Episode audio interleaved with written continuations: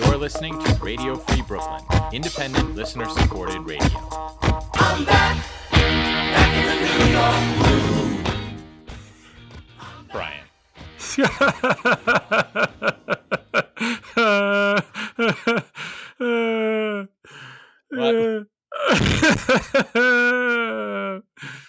Yes. It's over, Brian. Oh God. It's so over. Now we can rest. Now we can just, as we love to say, go out into the desert and lie down. Right. This is the moment to go out in the desert and lie down. Yeah. We've reached the end of so much. So much. God. You know, you texted me sort of an agenda for the show earlier, and you said we should do Giants, Knicks, and Fury Wilder. But I think that the Giants flow naturally into Fury Wilder because I feel like the Giants are a lot like Wilder. Like, that was how they played out in that game. It was like, you actually stayed on your feet a lot longer than anyone expected you to, and you overcame several things, threw some punches yourself, but at the end of the day, you just got your face bashed in. Right. And then you ended your night on the floor. Just totally, it's over. It's over. Out cold. Right. And just beaten to a pulp. Right. Like, it was somehow like, there are ways to look at it as sort of impressive, but ultimately it was just a severe beating. Right, that's true. I mean, I think that gives the Giants too much credit and probably not enough to Wilder. But that's true, I agree. But you're right, in the same way of like some sort of impressive things, but ultimately face first on the canvas when it was all said and done. Right. You know,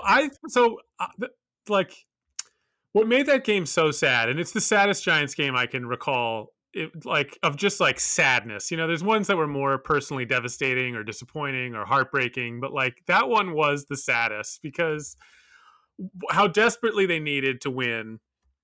And there was this brief moment when we were down 10-3 and we had been outplayed badly, you know, the whole first half. And we had, you know, finally Kadarius Toney makes a big catch down the sideline. Great play. The offensive line, which was off to a horrible, horrible start, finally starts finding a little something, you know?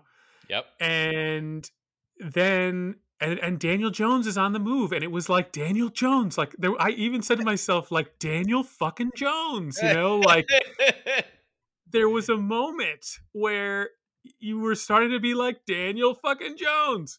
And he goes out on a little rollout, you know, naked boot. You know, you could quibble with maybe we need a receiver out there in case he has to throw it away so that he doesn't just get absolutely creamed. But, right, you know, be that as it may, instead, he is annihilated. He turns ghost white, spit coming out of his mouth, staggers off the field, concussed beyond perhaps any and all explanation, and the Giants season ended right there on that play. Right. And you know what's really terrible is now Daniel Jones, who I was as excited about before that play as I ever have been. You know, this is now 3 years in a row of a pretty significant injury to Daniel Jones.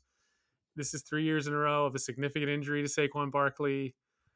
And then the cascade of injuries and poor play and everything else, you know, like it just how like, again, yeah, that was the right hook that just landed flush on our chins.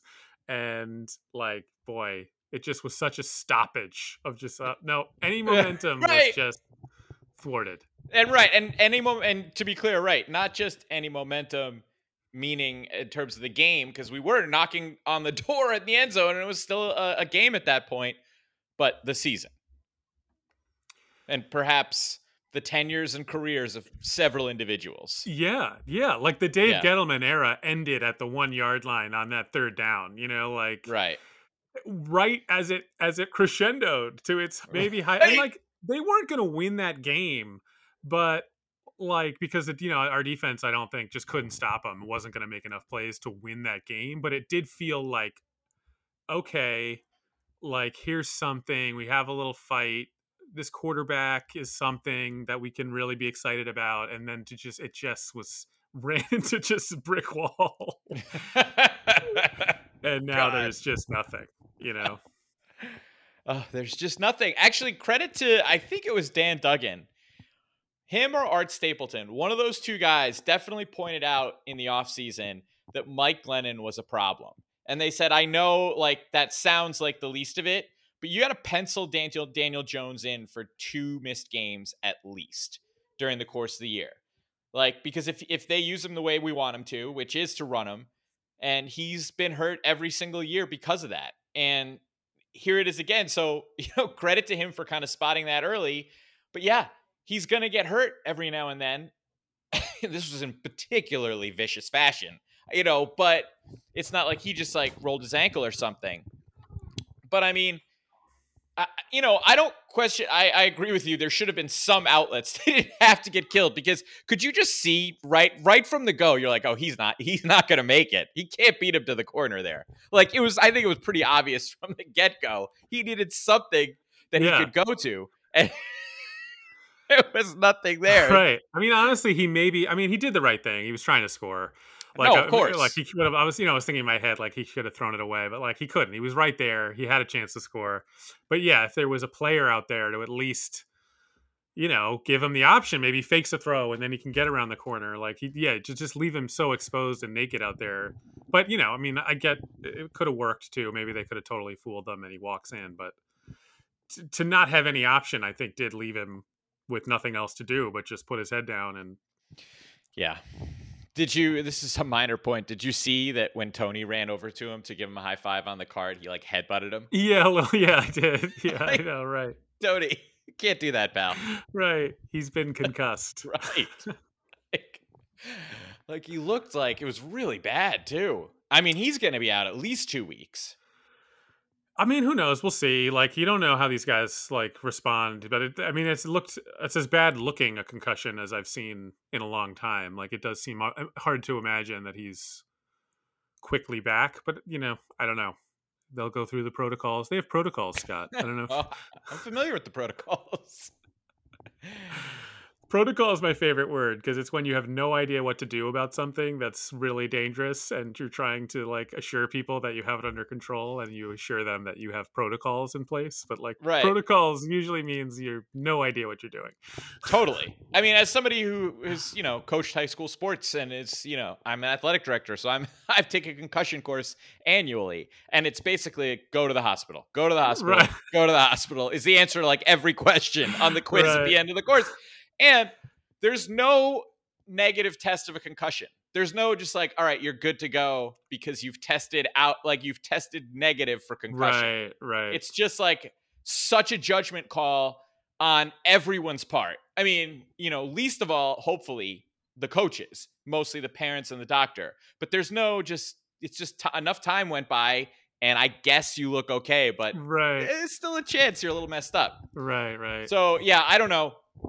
The Saquon injury was, God, it was, it's hard. It's not his fault. He didn't do anything. Just, it was so freakish. It was so fluky. As soon as he got hurt though, I was just so mad. I was so annoyed, and it's not his fault. And it's a totally unreasonable reaction. Right. But I was upset. I was just more just like, don't even show him on that. Just don't even, I don't want to look at him right now. Right. I know. Just as you were starting to like want to give the guy a chance, you know, like I know. And like maybe this wasn't a total disaster getting Saquon Barkley with the number 2 overall pick in the draft. It's just like, no, it was a disaster. Yeah. This is why you don't do that, because running backs are dependent players. It's like they're dependent on offensive line. They're dependent on staying healthy. Like you can't build a team around a running back. Right. I mean, this is the... You know, he fits perfectly in with this team and sort of the theme of it that we've stuck with pretty much the entire season of it doesn't matter. Is Saquon good? It doesn't matter. Yeah. Is Saquon better than Christian McCaffrey or Eddie? You know, doesn't matter. Right. Doesn't matter. He's not on the field. He's, you know, whatever he could have been is irrelevant because he's just not, because he's never out there. I just think, you know, and I know you've been kind of on the like rooting against the Giants thing. Like, I do feel like... if that is your bent, like yesterday was kind of like, you know, the perfect. Right. I mean, like, you couldn't ask for more. To like, if you want to crumble the current regime, like, it was a perfect storm of everything. Like, but one. Okay. Well, I think I know what you're going to say. Like, yeah. That these injuries, but they don't get. They're not going to get to use these injuries as an excuse, like, because one, like, they entered this game 1-3, you know, like, not, and there's no reason for it. Like, they should be at worst 2-2, and had they shown up 2-2, and you lost, you'd be able to blame this loss on injuries and move on, and you still have your season. You're 2-3. You know, hey, let's maybe Glennon can win you one game, and then you get Jones, but blah blah blah blah blah. They showed up 1-3. This dropped them to 1-4. Now you've got these guys out. You're going to go 1-5, 1-6. Like, you know, what was the stat since 2017? Like, in the first halves of seasons, they're like 17-60 or something like that. Right? Yeah, it's some ungodly figure. It was crazy, yeah. And like, since 2017, we've seen, what, 4 wins in the first 6 games or something? Like, cumulative total. Yeah, and they haven't had a winning record at any point in any season since 2017. You know, I mean, the only thing you can say about the Giants, if you're looking for any reason to, like, not, like, hang yourself, is... They have identified a few players that are intriguing, and like, they can turn it over to somebody who knows what he's doing, you know, like, if they could do that, but I don't, you know, feel good about their ability to do that, but you know what I mean? Yeah. Well, right. It's, if you're looking to take our job, if you're, you know, looking to take over the franchise, it's not, the cupboards aren't entirely bare. Yes. Yeah, I get it. So it should still be in many ways an attractive job if you're confident in your ability. Right, right. If you were a smart GM and the Giants could assure you that they were going to get out of your way, which, you know, is no assurance. But right. Like, if they ever did the thing that you and I think they need to do, which is just finally... be like, we don't know what we're doing, and we right. need you modernize. I mean, yeah, like, you could give people, hey, I got a Kadarius Toney, I've got Daniel Jones, and not Daniel Jones as like he's your quarterback, but Daniel Jones as an asset, right? A piece, yeah, yes, or right, an asset, puzzle piece sure. that is in your pocket, and I think he is. You know, I think he's a really nice piece, whether that's as your starting quarterback or as the guy who we use to get the stuff we need to like turn the corner, but. There's a couple things here that make it like somebody might say, oh, I, you know, if I could turn the Giants around, you know? Right. Yeah. I think you're right. Well, first of all, I want to thank you because I do think you're being a little kind to me on my whole, you know, root for the Giants to fail to clean house on this regime, because you're right. When that's what you wish for, that this is what you get. And it was too brutal. I wasn't prepared for it. You know, I called for it, and then I wasn't ready for what it actually entailed. Right. Oh, you know, man. Really bit off more than I could chew. Because you're right. I got what I wished for, and it was terrible. Right. Worse than I imagined. All I really wanted was for Jason Garrett to get fired right. at the start of it, and it's a slippery slope that really... I just wanted it all to burn to the ground, and it did, and I regretted it. Right. And here we are. Right. So, but, you know, you're right. Like, yesterday was a destruction on the level that I wasn't ready for. And I do also think you're right. You have calmed my nerves quite a bit about... Because, yeah, I was worried that the Maras were just going to justify it as well. Everybody got hurt. Like, did you see that Saquon injury? Total fluke. Like, yeah. 1 in a million. Could never happen again. You know, Daniel Jones, it was a helmet-to-helmet hit. Those are supposed to be illegal. They were supposed to be taken out of the game. And they rationalized themselves into this place where they're just like, but look, Daniel Jones, number 6 pick, everybody laughed at us. You could have done worse. Could have done a lot worse. Yeah. You know, especially on the same weekend where Sam Darnold was starting to look like he was turning back into a pumpkin from how he started the year. You know, so Daniel Jones actually hits. Looks like Andrew Thomas is going to be fine, even though he's hurt. You know, Toney everyone was like, how could you trade? And he trades back, and we end up – Tony's the best player on the team. Yeah, right. You know, yeah. So I do feel like you could come out of it and say, look, yeah, injuries crushed us, but look at how smart we've been on some of these incredibly big moves. And so it's just injuries, but we're rolling it back again. Yeah. And that's what I was really afraid of. But I do think you're right.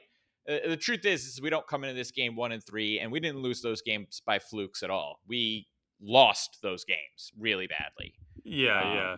Which I guess brings us to your friend and mine, Coach Joseph R. Judge. I'm sorry, Brian. I feel like I dragged you down the road to acceptance of Joe Judge. I feel like I feel like today is a come up. I didn't go into this thinking this way, but now the more we talk, the more I realize today is, I think, a real comeuppance for me. Whereas I feel wrong about a lot, including my emotions. Right. It's hard. Right. That was no fun. No. No. But he's terrible. He's terrible. Right. This is, too, where officially the clock ran out on his whole shtick, his laps and his yelling and his, you know, whatever pride of this area, whatever the hell he was talking about. Yeah. How could he yell at Kadarius Toney? I know it sucked. He shouldn't have punched. Like, I get it. Yeah. But just to, like, scream at the guy and then you're doubling down on it after the game. Like, how about he fought when, like, we were really backed into a corner? Right. And the only one who showed any fight, like, or any heart, or right. Yeah. I mean, the only bright spot of the day was Kadarius Toney. Like, wow, look at this guy. He was awesome in the game. I mean, like, should he have thrown the punch? No. But, like, right. How about you come out in the press conference and say, you know what? He had a hell of a game. Obviously, I don't condone it. It's not my favorite thing to see, but you know what? I'd rather see a guy sticking up for his teammates, blah, blah, blah. Right. Like, that's the type of team we're going to be. We're not backing down from anybody, whatever. Like, Mr. Tough Guy, like, that's what, maybe you come out with that message for your team rather than like, right, I'm going to come down on the one bright spot, make him apologize. Not that it was good, you know, like, right. No, he shouldn't have done it. I don't want to condone it necessarily, but just that, you know, a total loss of composure by Judge also. Like, Judge met Tony's loss of composure with his own loss of composure. Right. Why are you screaming at the guy? First of all, that's not going to calm him down, you know? Right. And second of all, I mean, he played quarterback, running back, and wide receiver in this game for you. And he's probably the best player at each of his positions. Yeah.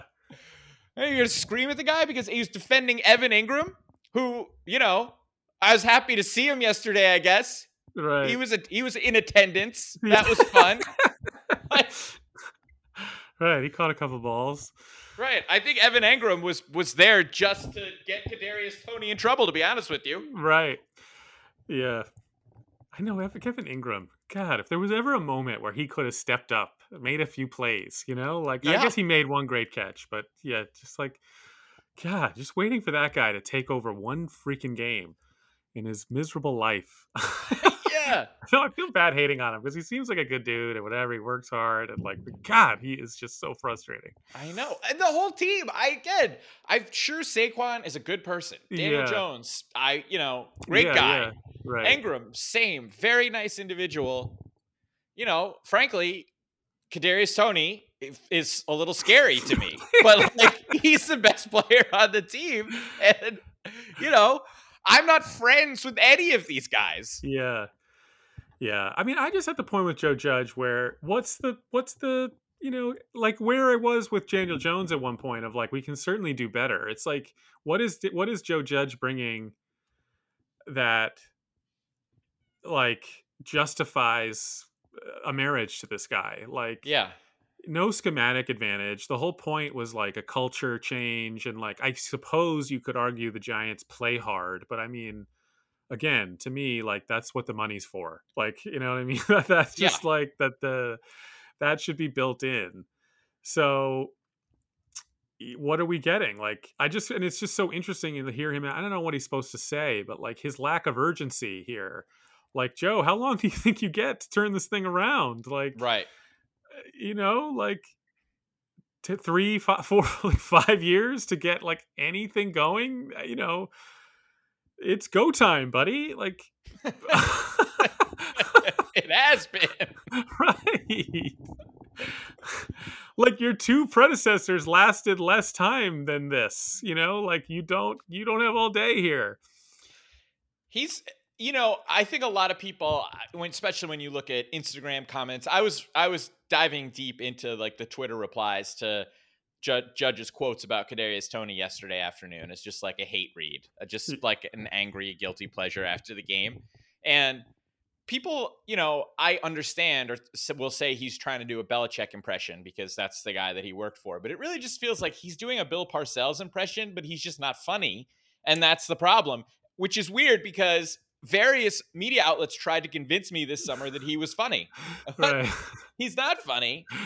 And that's why he's not Bill Parcells. I mean, that's not why. There's a lot of reasons why. Right. But like that shtick is over. You suck.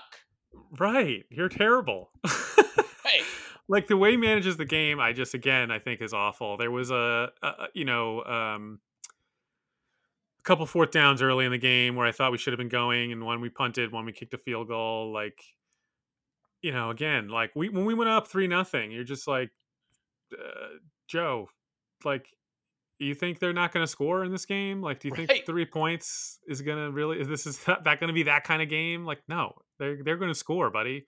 Right. We don't have the kind of, like, we got a big break there early in the game with that interception. I thought we should have been way more aggressive, you know, like, we got to score on that possession. That was a gift. We're not going to get a lot of opportunities in this game. They're better than us by a lot. We have to capitalize, you know, and you watch a lot of these other teams, they get that. The Giants, so it's like, what is he bringing? He's got Jason Garrett running his offense. He, you know, it's not the defensive coordinator that I think is so smart. He doesn't manage the game well. What do we get? What do we get for Joe Judge? So it's just like I want to like them, but it's hard. And I think people too often equate old school with being tough, or being tough with being old school. Right? Like they're not necessarily always coupled together. And it's like just this way of thinking is ridiculous because I felt like the plan, at least on defense, was, you know, the hot plan in football, which is to stay, you know, keep everything in front of you and then swarm the ball. The problem is they run the ball so well. Like they have two backs that are both so good and such a good offensive line that not only does that not necessarily work because then they get so many yards per carry, but it also just isn't going to work with the receiving core they had. Like we still got beat deep. We didn't prevent that from happening. We didn't prevent explosive plays, nor should we have expected to. They're too talented on offense. So you have no choice. If you're not, you just, it's too basic to come in being like, we're going to keep everything in front of us, make them put together long drives on offense, and then play ball control offense ourselves. Like you just can't do that. That's not what you have to do. You have to, fine, if you're going to keep them in front of you, that's good. But then if you do get a turnover, just like you said, you have to be in like aggression mode. Go fast. I mean, not necessarily go fast, be aggressive. Another thing I wanted to say was, you know, again, we started in hurry up, and I'd love it if someone could ask Jason Garrett, why do you go hurry up when you go hurry up? Because actually, I thought we played that drive that obviously resulted in the ending of our season. Like, we didn't hurry up that much. I think we were operating better when we were kind of taking it slow. And when we were hurrying up, we were just giving the ball back to the Cowboys faster. Right. Why are you hurrying up, Jason? Right. Like, yeah, no, it never feels like a part of a plan. It's always like tempo. We're going to push. I don't know. I just I don't know. I just feel like you can't understate how devastating an afternoon of Giants football that was. Like, right, yeah, right. And for Joe Judge to come out after and kind of, I mean, I don't know what he was supposed to say, to be honest, but like, you know, saw some good things and we're going to clean up the bad stuff. It's like, you know, how you walked out. I mean, again, I don't know what you do say, but like, I don't know. Jim Fossil, once upon a time, said, we put them all on the chips on the table and this team's making the playoffs. Not that I wanted that, but like sometimes you do have to just like speak to the reality of where your team and franchise is. And you're right. It's not just his words, it's his tone. Right. And like, if you, I'm sure you've seen the Bill Belichick Football Life on the NFL channel or whatever. And there's like, it's one part where he goes to, it's the last game he's coaching in the old Giants stadium. And so he was kind of giving a tour to NFL films and kind of going down memory lane from his time as an assistant there. And, you know, he tells this story about one time when Parcells came into the defensive meeting room and goes, well, this thing you're doing here, you better fix this because it's all screwed up. And Belichick goes, well, all right, Bill, well, what do you want me to do about it? And he goes, well, I don't know, but all I know is you better fix it because it's all screwed up. Well, thanks for the help. And, right. And it's like, Judge, I don't know what to tell you. Right. I get it. You're in a tough spot. What do you say? Right. What he could say to make me as a fan feel better, I couldn't tell you. Right. But what you did not make me feel better. It made me feel worse. So I don't know what you're doing. You got to fix it. It's all screwed up. Right. That is well put. That is perfectly said. Right. I don't know what you're doing wrong necessarily or what you should have done differently, but it ain't right. Yeah. Yeah. And that's at the end of the day, again, it's like, this team isn't good. It's not all his fault, but like he's not helping. And yeah, right. The idea that we have to keep him because of something. I haven't seen anything that makes me feel like we have to commit to Joe Judge. Totally at agree. All. Yeah. Totally agree. I just hope I don't even know how to end this segment. I'm just so upset. I don't know. What do we do? Man, oh man. What a day that was. Oh man. That was an entire franchise just right, flat on their backs, glossy eyed, staring up at the lights like, wow. I just got my face beaten viciously.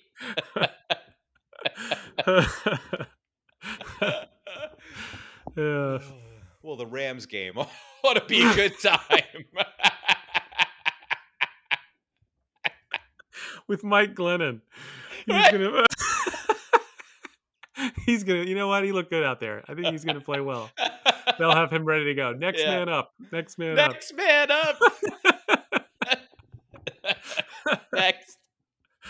All right. Well, speaking of trying to get off the canvas, I guess that'll be our segue into the Fury big Wilder. Fight. Yeah. Well, I'm really glad. I really wasn't going to buy it. I was interested in it. I thought about it for a couple seconds, and I'm like, nah. And then you said you were going to order it, and I was like, all right, I'm intrigued enough, and we could talk about it. And I'm so happy. Right. It was a great fight. Yeah. It was like a Rocky fight. It was. You know, it was interesting, though. Like, I am with this current, like, the state of boxing, the heavyweights. I'm always like, was it a great fight or was it a really entertaining fight? You know, like, yeah. And I don't know if I have an answer because I hate being like, oh, the guys were better back because every sport, usually the athletes just improve. And one of the big differences in today's heavyweights is the guys are just massive. I mean, yeah. Tyson Fury is what, like 6'9" or something, yeah. Right? Yeah. 277. I think Wilder was like 6'7". I mean, just those are two. Huge. I mean, Mike Tyson fought in the heavyweight division at what, like 5'11"? Like, I don't know what would he look like in the ring? Right, yeah. How can he even hit them in the face? So to be as athletic and nimble and whatever as they are at that size, I'm sure they're super impressive athletes. But there is something about watching that fight where it just doesn't feel like as skilled as like the Bo Holyfield back in the day. But that may just be my own bias. But it was certainly like back and forth, super exciting. Yeah, I would say it's probably like tennis almost, where because the sport itself was bigger at the time where we were watching the great fights of yesterday, that it felt like a bigger deal. It was a bigger event. It meant more. You know, I still think what we saw Saturday was a different fight from those Bo Holyfield matches. And you know, I guess it's just more like, right. I kind of think those are better fights, but I was also so much younger and so much more impressionable at the time. And boxing was a much bigger deal. I think, you know, the basics of it that are good is that I paid for it and I was thrilled to have done it because it was exhilarating. It was a great fight. I mean, definitely back and forth. Yeah. It was not as competitive a fight, I think, as some, like, Fury really beat the hell out of him. Yeah. Yeah. Yes. But he just, Wilder was dangerous enough every round that Fury, he couldn't just like end it. He had to keep respecting Wilder's power. Because every time it looked like it was, he had him totally gone, he would get caught and he'd be like, oh, Jesus. Yeah. And you could tell he was like, all right, no, I still have to be careful here. Like, this guy could knock me out. Yeah. The second time he went down in what was it? Like the fourth round? Yeah. Like, I was on my feet. I was like, oh my God, what's going on? You know? Yeah. Yeah. Because and that's why I think ultimately it ended how it ended, as it should have ended. It's like all three fights, Fury was better. Wilder was, you know, in the class where he had to be respected, and he belongs at that level. And I think he's proved that. And I think, you know, both guys kind of got what they needed from this, this trilogy, I suppose. Yeah. And Wilder is the rare loss where your stature gets elevated. It's like, how good is this guy? No, he's special. But on the other hand, what it must've been like for him, like, you know, to put in that effort, take that kind of punishment, and it just like, he was just better than me. Yeah. Like, I couldn't solve him. Yeah. That's hard. I mean, that's the thing about boxing. That's like, you know, you can't match it in any other sport because it's just these two guys, mano a mano, who both have to have the mindset that they're just the biggest badass on the planet. And then, you step in there with one of the only other people in the world that's more badass than you, and you have no choice but to just admit and lay bare that person defeated me. Right. And in any sport, it's difficult. Like you said, brought up tennis. Like, I'm sure sometimes you're playing Djokovic and you're an elite player, and it just feels like being in a boxing match, except it's not a boxing match. Right, yeah. There can be no equivalence to what it must feel like to find yourself in that situation. Like, I use that as a metaphor all the time, but what is it like when it is actually a boxing match? Yeah. And you cannot stop the guy from punishing you, no matter what you do. And like, no matter how much you want it. And Wilder wanted it so bad. You could tell he hates the guy. He believed himself to be better. He wanted so desperately to knock him out, and he couldn't, you know? Yeah. Every time they cut to, I don't know, is that Wilder's wife was there? Is he married? Every time his wife's a very good, very attractive lady. Yes. She is. Attractive lady. And every time they cut to her, I just felt sad. Yeah. I know. What is that like to watch? Right. Yeah. What is it like for her to watch? What's it like for him knowing that she's watching him just get dismantled by this other giant right in front of her too? And you know, like, it's like the Sopranos when Tony loses to Bobby in that fight and then feels the need to like kind of explain himself to Carmelo the next day, right, which is ridiculous on every level, right? but like, you know, I would not judge Wilder for having those emotions the next day to be like, I know you thought I was the biggest badass in the world and you watched me get my ass kicked, guy. Right. And that's where you come up with it. You're like, my shoulder hurt. And when I walked in, you know, the stuff I was wearing was too heavy. And because that is hard. What happened after the second fight was Wilder made a bunch of like crazy excuses. And that's I know. Yeah. That's where that comes from, I guess. Yeah. He couldn't accept it. And Fury was so pissed about those comments. Yeah. I know. I'm sure he probably, I don't think you're going to hear that this time. Like, I think Wilder, he's like, And I don't think that's just a fight. I don't think we ever need to see that fight again. Like, no, it was settled. Yeah. Right. Yeah. That's settled business. Right. Close the books. We know. Yeah. Right. Between those two, that's done. Yeah. Yeah. As it should be, you know? Yeah, right. Right. At least we got it. All right. There's all these other guys. There's Anthony Joshua and the guy who beat him. What was his name? I don't know. Ruiz? No, he then revenged that loss, but then he lost again to Usyk or something. Right. I would like to see Joshua and Wilder fight. That seems me too. Yeah. Come on, boxing. Let's make it happen. I know. Why is it so hard to... Right, give us some vibrant heavyweight boxing. I was on the verge... Oleksandr Usyk, that's who it is. I was on the verge of trying to get into UFC, and then I feel like this fight stepped in. I know. Well, boxing, it's like there's such an opportunity right now to get back. You've got a bunch of good heavyweights. Like, get them all fighting. Like, you get some momentum off this. Like, quickly get Joshua Wilder on the books. Like, right. And the gambling industry has never been bigger. Right. You know, I mean, it's perfect for boxing. Or get Usyk Wilder, whatever. Like, get some of these guys. They should all fight each other in the next 2 years. In relatively quick succession. How about that? Could that happen? Like, is it impossible to unify boxing in some way? I know it's just like, wow, you can't do it. It's 2021. Is there not more money in it for everyone if they find a way to, like, just totally legitimize it? I know. I mean, you would think some kind of, like, overarching boxing federation where the big promoters, like Top Rank, whatever, they all, like, invest in it together. Join forces. Maybe you align with a DraftKings or something, and it's like... Right. I don't get it. Yeah, I don't get why there isn't...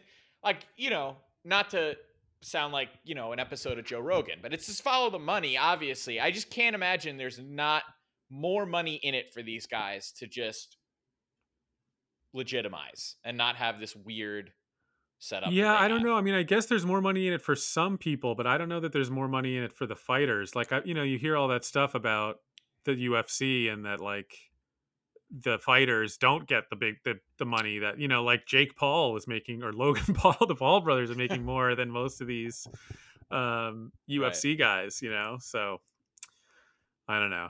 Let's get a Paul brother to fight one of these great people. Like, that's what, man, that should be Wilder's next fight. Fight one of the Paul brothers. Right. Like, that's what we want. Like, just to watch him, like, send one of those clowns into next week, you know? Right. That's all we're looking. You know, the guy who I hate, maybe my least favorite person in all of professional fighting sports right now is that Tyron Woodley guy, who was the UFC guy who lost to one of the Pauls. I don't know if it was Jake or Logan, or whatever, and then was like demanding a rematch and was like, he's too scared. No rematch.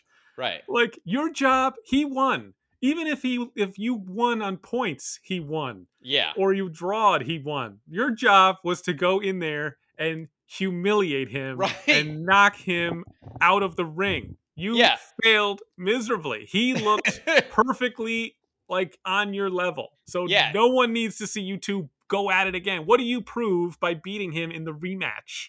Nothing. Right. And what are you bringing to the table? Regardless, why do I want to see that again? Yeah, no one cared about you in that fight. Everyone cared about him in that fight, and so and those are the stakes you signed up for. And if you didn't know that, that's on you. But, like, you either had to kick his ass or you lose. That's it. Right. And if you didn't know that going in, that's your problem. Right. You don't get a rematch. Yeah. Right. And you don't, like, get to talk smack about him ducking you. No, he fought you. He got in there. Yeah, right. He's supposed to be a joke. He got in there with you and he won. Yeah. Right. I agree. I don't have any sympathy for him. Poor Nate Robinson. We all have to just, all right, we saw it. It happened. Now we all have to just pretend like it never did. Like, that guy doesn't deserve that. Right. You know? And I don't even, like, I don't think of him as a Nick. I don't care about his dunk contest championships. Right. I really don't. I could care less. But that's too brutal. That guy does not. He didn't deserve that. That's not fair. Right. Because he was a stand-in for a lot of people who had overinflated sense of themselves, didn't understand what they were getting into, how good or bad this guy actually was that they were facing. And, like, a lot of hyped up egos could have taken that beating. Nate Robinson just had to be the idiot that raised his hand first. Right. Yeah. That's not fair. Let's all give Nate Robinson, you know, let's just cut him a little. Let's get those memes off of Google. Okay. That's my plea to the people. Right. let's remove it. Well, speaking of the Knicks, let's move in. Let's close. So we've gone on this evolution now. We've gone from a team that we used to feel was well run, well organized, at oftentimes talented, you know, maybe some one piece away. Now they're a garbage, just a dumpster fire. And now the Knicks are something to legitimately be excited for. The Knicks. I don't know what to do. I need to stop. I don't know if I'm going to watch any more preseason. I'm getting I'm getting way out ahead of my skis. Like, wow, did they look? I mean, I don't know. You know, I mean, one, the Knicks are clearly approaching the preseason more like regular season than probably the other teams are. So it's like, I don't want to read too much into it. They played two mostly bad teams, but man, hard not to like literally everything you saw from the Knicks in the first preseason games. Yeah, I mean, it's when I feel like I didn't even understand all the additions as they came in. Free agency closed out. The trades happened. I was very happy, and then it was still jarring to actually see it on my television. Right, how much better it looked than you were expecting, or than America seems to be expecting. That's like the thing. I don't know, like how, you know. I get all the like regression concerns, and I do feel like Randall was so bad in that playoff series that it's had kind of a lingering effect where people it's hard to shake it out of your mind. He looked so much like the guy he was in his first year with the Knicks, and it feels like there's just this assumption that he's not going to be nearly as good. And I get all that, but the upside potential to me just seems like it's just been totally dismissed. Like they have so many players who might be so substantially better than they were last year, and combined with like the right acquisitions, like all their biggest weaknesses were addressed. I don't know, I'm like crazy excited about the Knicks, as we should be, and I get it, I understand it, because we definitely upgraded really significantly in a number of areas with new players. But I was reading something that was talking about, and I totally agree with it, that the biggest improvement on the Knicks is probably going to come from within. Yes, you absolutely. Know, it's going to be RJ, Quickley, Obi, and it's hard to say Randall will improve, but you know the other thing is I think that the defense can regress and still be awesome. So I don't think we need to worry about a regression on the defense, because even if we do regress just a normal amount, we'll still have one of the league's best defenses, I think. And then on offense, somewhat similar, Randall can sustain somewhat of a regression because we just have better players around him. And in like what could be a regression in maybe his scoring or his shooting, who knows what kind of steps forward he takes with his passing now that he has people to pass to. Yeah. Yeah, and I mean, there was a bunch of, Kemba looks good. He looks healthy, like, and that's going to be important. But I mean, like, just him versus Elfrid Payton. I mean, it's just unbelievable. There was a play in the preseason game where he came down on transition and shot a three off the break and swished it. And you were just like, that didn't happen a single time last year. Like, that was just not on the table. And think of what that opens up. Yeah. And Fournier, I do think, as much as we loved Reggie Bullock, and I still like wish he were on our team in that starting lineup, he was like, he couldn't do anything off the dribble. Like Fournier, it's not just that he can shoot, he can dribble, he can pass. Like he is dangerous from everywhere. Like I think he makes everybody a little bit better in that starting lineup. So he's a huge addition. Like they just looked amazing. No, I know. I think the Fournier thing too is, I think I read John Hollinger wrote this week, he wrote something about the Knicks, and I think he said that had the Knicks known at that point that they were definitely getting Fournier, they might have tried to keep Bullock and let Burks walk. Right. But they had to make that decision first, and then that's just how it worked out. And, they would have rather had Bullock and Fournier than Burks and Fournier, which I do understand, but right, whatever. He is so good, and he's such a nice... It's funny, actually, because I was just talking to... the basketball coach at my high school, and we had a new kid in the school, and he was telling me about him, and he was basically saying like, he's not a great shooter and he's not a great dribbler necessarily, but he does a lot of things well. Like he's definitely going to inbounds the ball for me, which is a big thing in high school. And, he knows how to move without the ball. And I'm not even saying that that's similar to Fournier's skill set, but it's just like, right. He's like, Bullock was, I liked Bullock as just the player, just something I liked about him. He was a better defender. He's a really good shooter. But Fournier just brings so much more to the table. Little things that are going to make all these other guys better. And guys are going to be better. Like RJ, I don't feel like, I think you were saying last year how not enough people are talking about RJ. Not enough people are really talking about RJ this year. I agree. He might be like, there's just not, there's an assumption that he could be worse, which I don't think is possible. No way. And he might be much better. Like, yeah, he could be the best player on the team by the end of the year. Like, I don't think that's off the table. And if he is, I mean, you're talking about a different franchise, you know? Right. Yeah. No, I think he is going to get a lot stronger at the rim, which I already thought he was pretty strong. And then I was looking at some numbers this week, and it's like, oh, no, I think he's going to get a lot better. It's going to be scary how much better he gets at that. He's going to be stronger. Right. No, right. And if he can finish with, like, at a high percentage, I mean, then his shooting I really trust. So, yeah, I like then how deep we are. Like, our second unit, if you told me that second unit was our starting five last season, I would have been like, oh, well, this will be like a fun year. You know, like Derrick Rose, Quickley, Burks, Obi, and Noel is our backup five. Yeah, I know. And they all played together last year. So it's not even just that we have a solid bench that we like, but they now have reps with each other. Right, it's chemistry. Yeah, like as far as second units go, they're going to be like the college team with a lot of seniors versus maybe some other teams that might have flashier names or something on them. But, I do think that it's kind of rare to have a lot of continuity with your second unit that we rotate like a hockey team.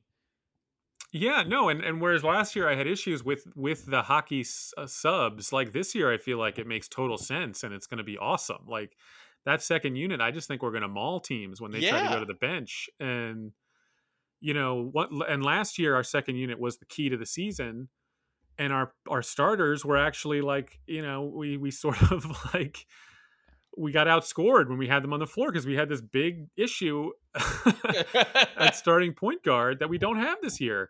Right. And we have the ability to, like, if Kemba and Rose are going to miss some games, like with McBride, with Quickley, Grimes. Quickley. Where I don't think that'll be that big an issue. Like, those guys can take time to get healthy, and it'll be fun. You know, like, we have guys who aren't going to see the floor, who I would be super excited if they were going to. Yeah, and I know, like, that's crazy. We have legitimate depth, you know, because it's like. One of the, I guess, the drawback you could say is we don't have superstars, but then right. I guess the drop-off between guys isn't that significant, and guys are used to playing at a certain level with one another, and guys have their roles, and it could work out to be fine because you don't sustain as much of a drop-off. I agree. I mean, I don't know, like, how good they're going to be. Like, they're not going to win the championship or whatever, but I just am so excited to see how they start because, like, I could just see them getting out to like a 10-1 start or something and like announcing themselves as like, oh, wow, the Knicks. And I'm not saying it'd be disappointing if they start, you know, 7-4 or something, but it feels like there is, oh, the Knicks are a nice story last year and they could be okay this year. And I don't know. I mean, I just really feel like the upside is a lot higher than what is out there right now.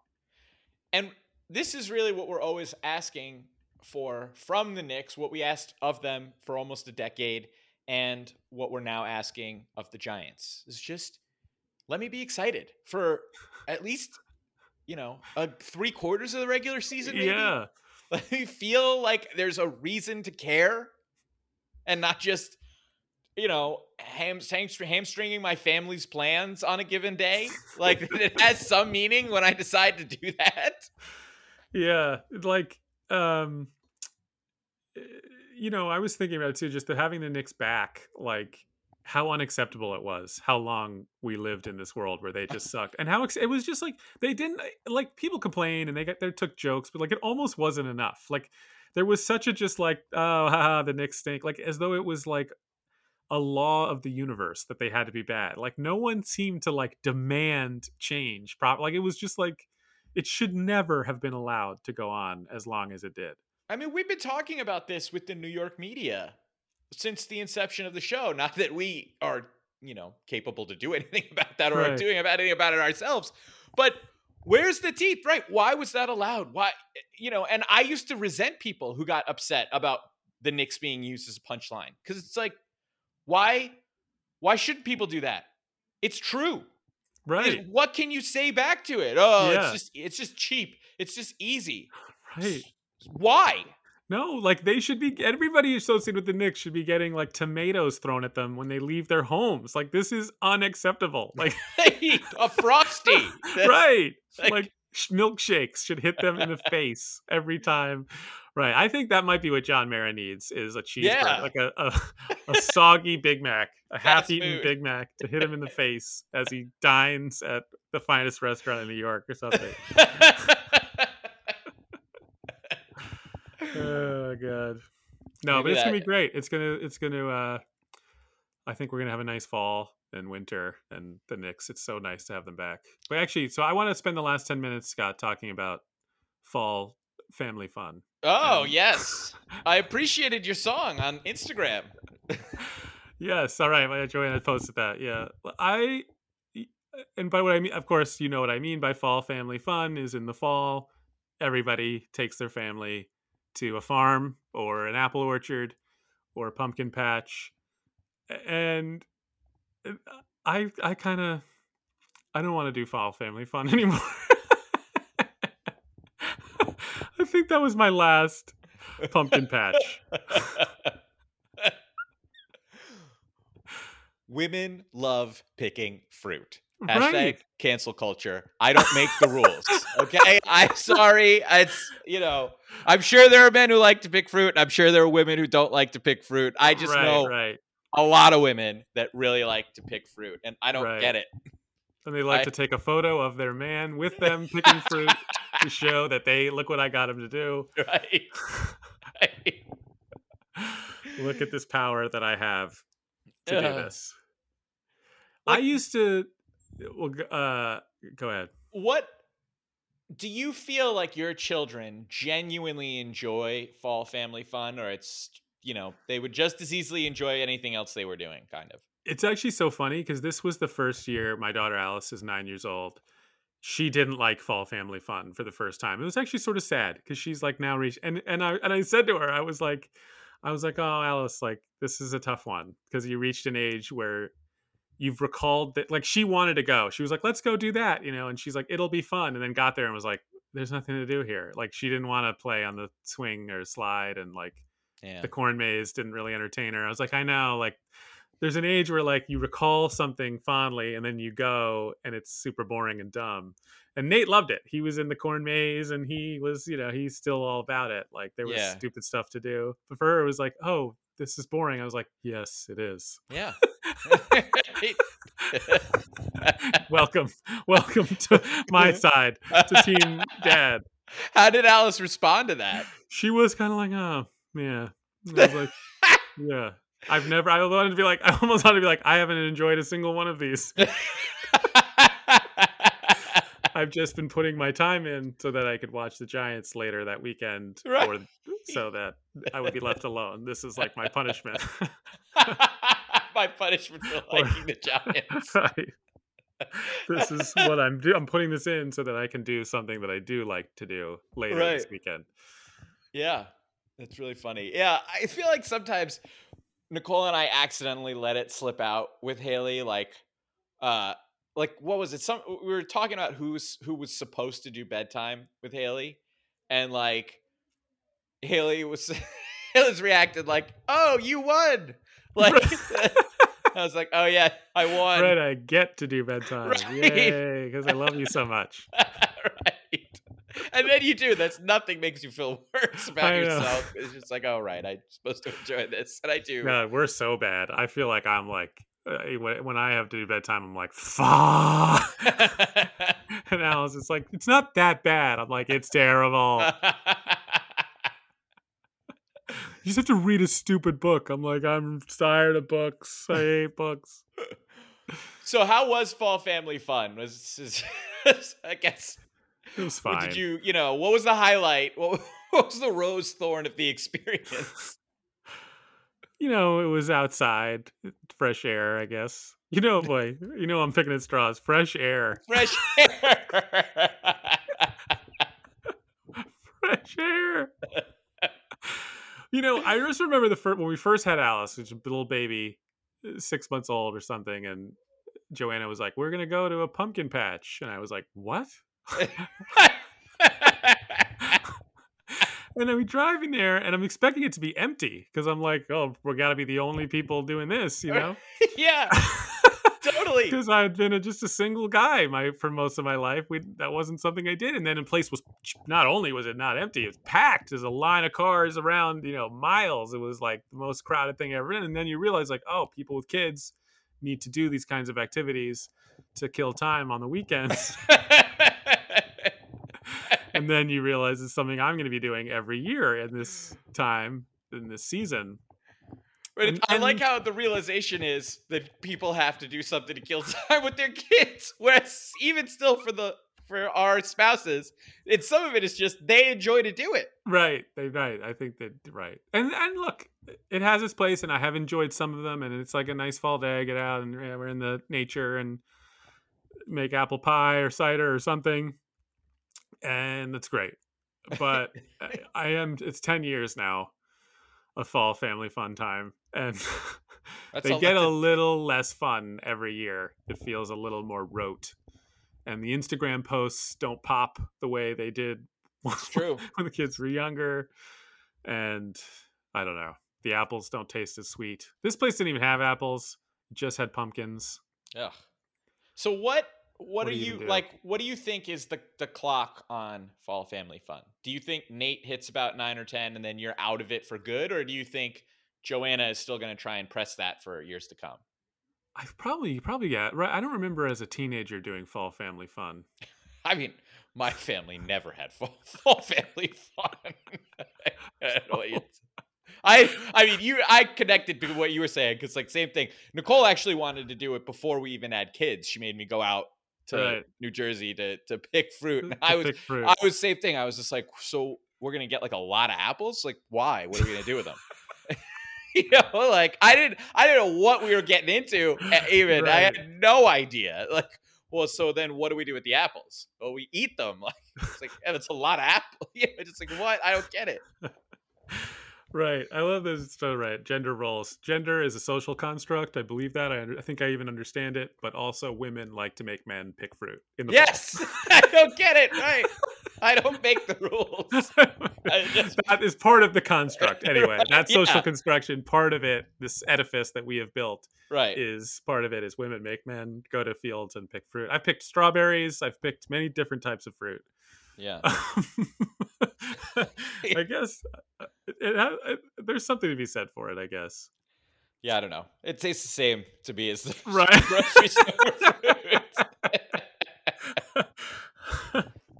Yeah, I don't know. An uplifting ending to an otherwise dreary day. I hope our listeners are. I hope you enjoyed your fall family fun, or if you haven't already, I hope you get to experience it in the coming weeks. Right, and if you're a Giants fan, go have all the family fun you want, fall family fun you want. You're not missing anything. Right. In fact, it's time to double your fall family fun. Right. All right. See you later, everybody.